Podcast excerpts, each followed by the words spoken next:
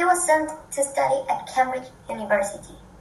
It had a fantastic library and not many people had books at home, so it was great.